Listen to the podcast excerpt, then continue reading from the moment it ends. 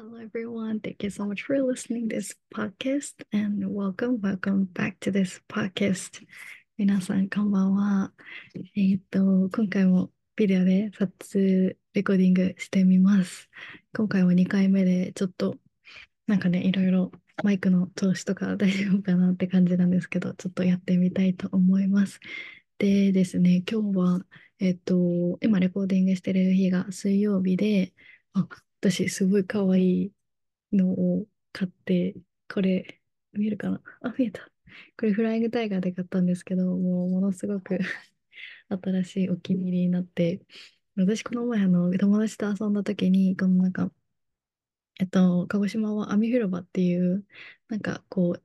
駅の中に、駅にこういろいろ施設があって、なんかショッピングセンターだったりとかあって、そこになんか広場が真ん中にあるんですね。で、そこでなんか陶器市というか、なんかこう、食器とかコップとかマグカップとか、なんかいろんなものを売っていて、すごいなんか、ああ、約束の時間に行かないとって思ってもこうやってずっと見てて、っていうぐらいなんかこう、マグカップとか、なんだろうなと、コーヒーカップとかすごく好きで見ちゃうんですね。はい。で、なんかこれは私なんか好きになったのがよく、なんかアメリカでは結構大きなマグカップが売ってたりとか、すごいなんだろうな、こうストロー付きの、えっと、水筒、大きい水筒みたいなのがこう流行ってて、こうどこにでもこう水を持ち運ぶっていう文化があるので、なんかね、それに憧れて、そこからこう、なんか素敵なワンカップあったら買ってみたりとか、もういつも透明な、えっと、ボトルを探してるんですけど、もうちょっと見つからなくて、うん、いいのを探しています。はい。そうですね。それ私の趣味の一つですね。でですね、今日はどんなお話をしたいかっていうと、ちょっと、えっと、今日はですね、ジャーナリングとメンタルヘルスっていうところについてお話ししたいと思います。で、私がこのジャーナリングとメンタルヘルスっていうところで、なんかこう、組み合わせがすごく大好きな2つなんですけど、このジャーナリングっていうのは私がいつもこう心を落ち着かせるためにしていることで、で、メンタルヘルスっていうのもこう私の中ですごく大事なトピックの一つです。で、えー、っとね、ちょっとスクリプトを見ながら、えー、っと、そう、まずはなんか、なんでこのジャーナリングとメンタルヘルスっていうのが、こう、組み合わせがいいのかっていうと書くことで気持ちをこう整理することができるっていうのがすごく特徴というか一番大切なところかなって思っていてでなんか私、えっと、ジャーナリング始めたのがえっと大学の時に留学してた頃で大学2回生だから19とかの時に、えっと、留学してでその時になんかこう、やることいっぱいだし、宿題とか、こう、えっと、授業にそのついていくための、えっと、勉強とか、なんか本当になんかもう、今までこんな勉強したことないぐらいっていうぐらい勉強して、で、こうやることも多かったし、やりたいこととか、なんかこう、いろいろこう頭の中がもうごちゃごちゃってなっている時期に、なんかジャーナリングっていうのを、えっと、し始めて、っていうのも最初はなんかこう異国の地で過ごすストレスであったりとかなんかこうなんかうんこうもっと留学生活を充実させたいとかっていう意味でこう始めてでっていうのもなんかこう最近最近というかその当時はなんかやりたいこととかこの留学先でしかできないことをやりやりなやらなきゃっていうぐらい焦ってて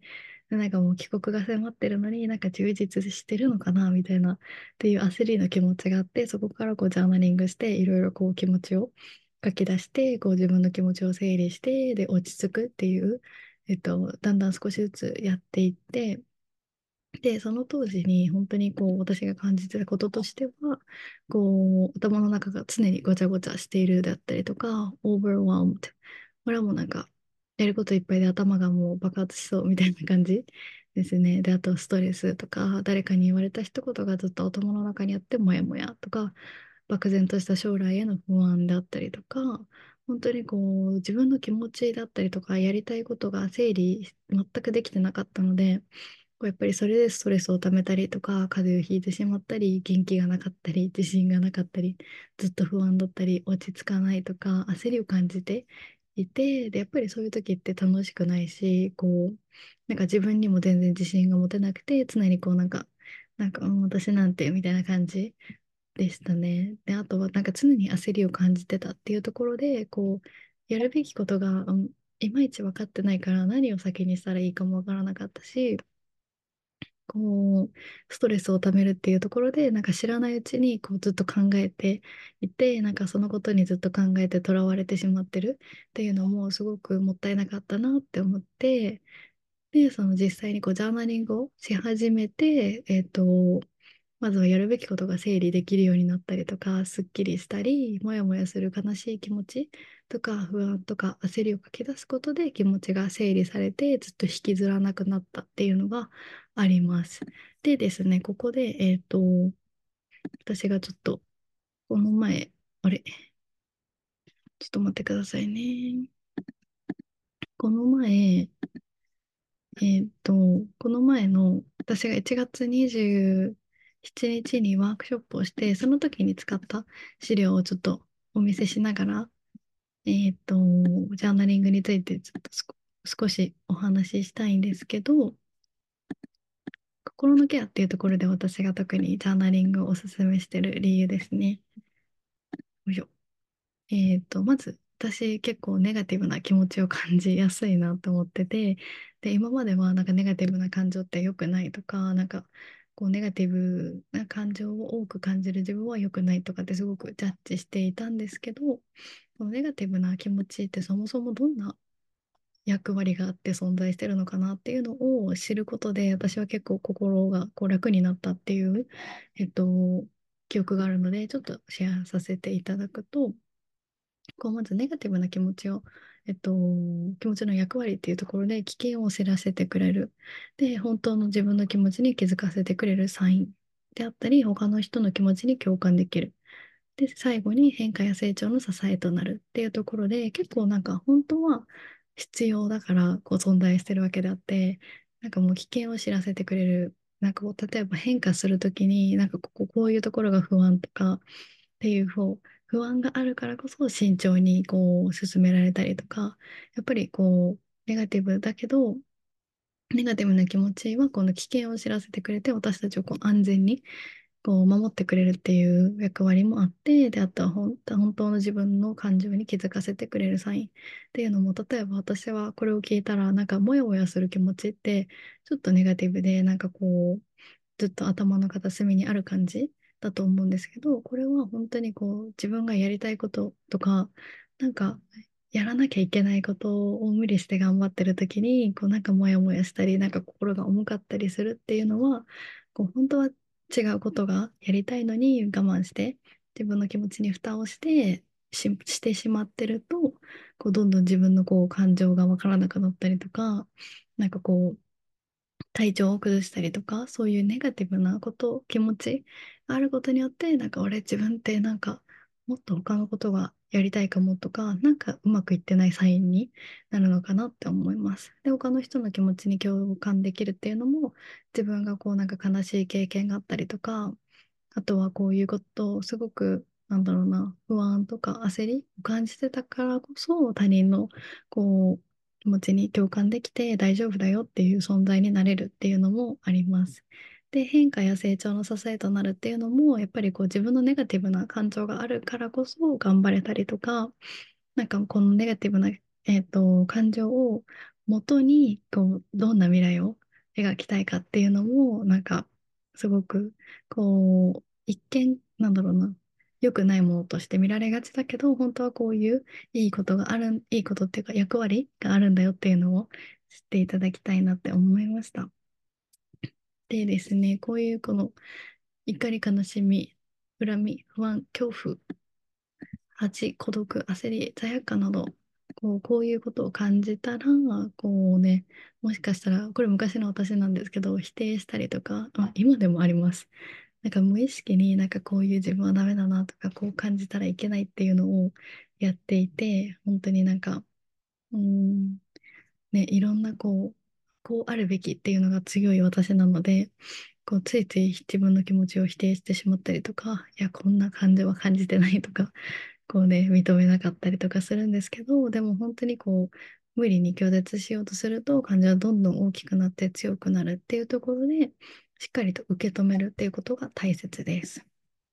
で、どうやったら受け止められるかっていうと、私がおすすめしてるジャーナリングっていうのがすごくおすすめで、こうやっぱり4つ私の中であるなって思っていて、1つ目が今の気持ちを書き出すっていうところで、こうどんな、ね、ネガティブな気持ちだったりとか、こう全然ポジティブなことも書いていいんですけど、私が特にジャーナリングをするときはなんかうまくいってないとか焦りとか不安とかがあるときに書いて、で、そのなんか不安とか、例えばじゃん、えっと、ネガティブな感情をまず外に出すっていうのがすごく大事だなって思います。で、次にできたことにフォーカスっていうところで、こう、なんかそういう自分が落ち込んでる時とか悩む時って、こうあんまりいいこととかできてることにフォーカスすることができていない、で、うん、あんまりそういう時間が少ないなって思うので、まずはなんかできたこと、今日できた3つのこととかをどんなに小さくても、例えば仕事に行ったとか、今日お風呂掃除できたとか、今日は水たくさん飲めたとかでも本当にちっちゃなことからでもいいので、こうできたことにフォーカスするっていう習慣をつけるっていうのと、あと気持ちを深掘る。なんかこうジャーナリングでこう自分のね、気持ちを書いて、はっってすっきりする時もあるけど、でもたまにこう深かったりすると、なんかそれでもすっきりしないとか、気持ちが楽にならないっていうこともあると思うので、こうやって気持ちを、こう、どうしてその気持ちを感じてるかとか、こう自分にセルフコーチングするっていうのも、ジャーナリングでできるかなって思います。で、今からできることを書き出すっていうところで、こう、私がすごくおすすめしたいのが、例えばこう自分の気持ちを書いて、こういうところが不安、私の場合だと最近だったら留学に行けるか不安って書いて、で、こうまあバーってもっと気持ちを、感情を書き出して、で、その後に落ち着いたら、もうなんか今すぐできる、すぐに実践できそうな小さなステップをこう書き出したりとか、これはどういう問題があるかなとか、例えば私でやったら、本当に留学に行けるか不安って書いて、なんかお金の不安、なんかこう友達ができるかなとか孤独にならないかなとか、なんかね、いろいろたくさんあるので、こうそれに対して何ができるかっていうのを解決策を書き出したり、これは誰かに聞いてみるとかでもいいので、なんかできることを書き出すっていうのがすごくいいのかなって思います。はい。そうですね。こうやって、えっと、たくさんね、いろんな、こう、ネガティブな感情を感じた時にできることとかもたくさんあるので、まずはこのジャーナリングを通して自分の気持ちを書き出す。で、書き出して、そこでこう自分の気持ちを初めてこう可視化できるわけですよね。自分の気持ちを見て、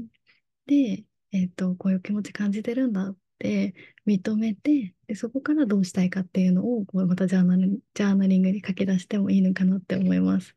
で、私がすごく悩んでいた時であったりとか、えっと、不安障害っていうのを診断された時に、なんかもうそういう時ってもうすごく、うん、もう良くないこととか、なんだろうな、できてないことばかりに注目していて、その当時はなんか何にもできない自分とか、こう診断されてしまった自分とか、なんかこう、周りと同じように前に進めない自分とか、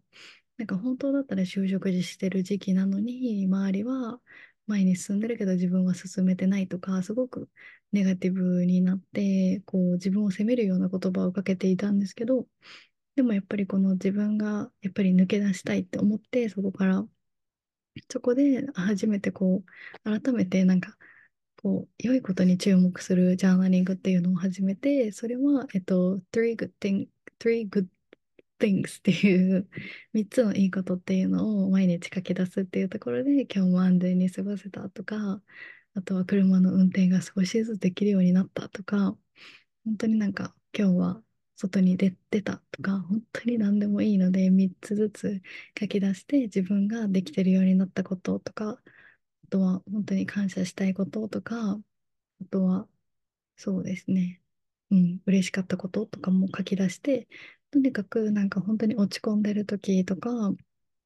自分のメンタルヘルスがあんまり良くない時には、こう、何かできてることに注目するジャーナリングであったりとか、あとはこう本当に問題にフォーカスしてどうやったら解決できるかなっていうのを書き出すこともできるのでぜひねジャーナリングは、えっと、おすすめしたいです。やっぱりこの自分の感情を表に出してこう人にぶつけるんじゃなくて自分でこう可視化できるそこでそれで気持ちを整理できるっていうのが一番のポイントかなって思います。はい。それでは今日のエピソードを聞いてくださって本当にありがとうございます。Thank you so much for listening. Bye.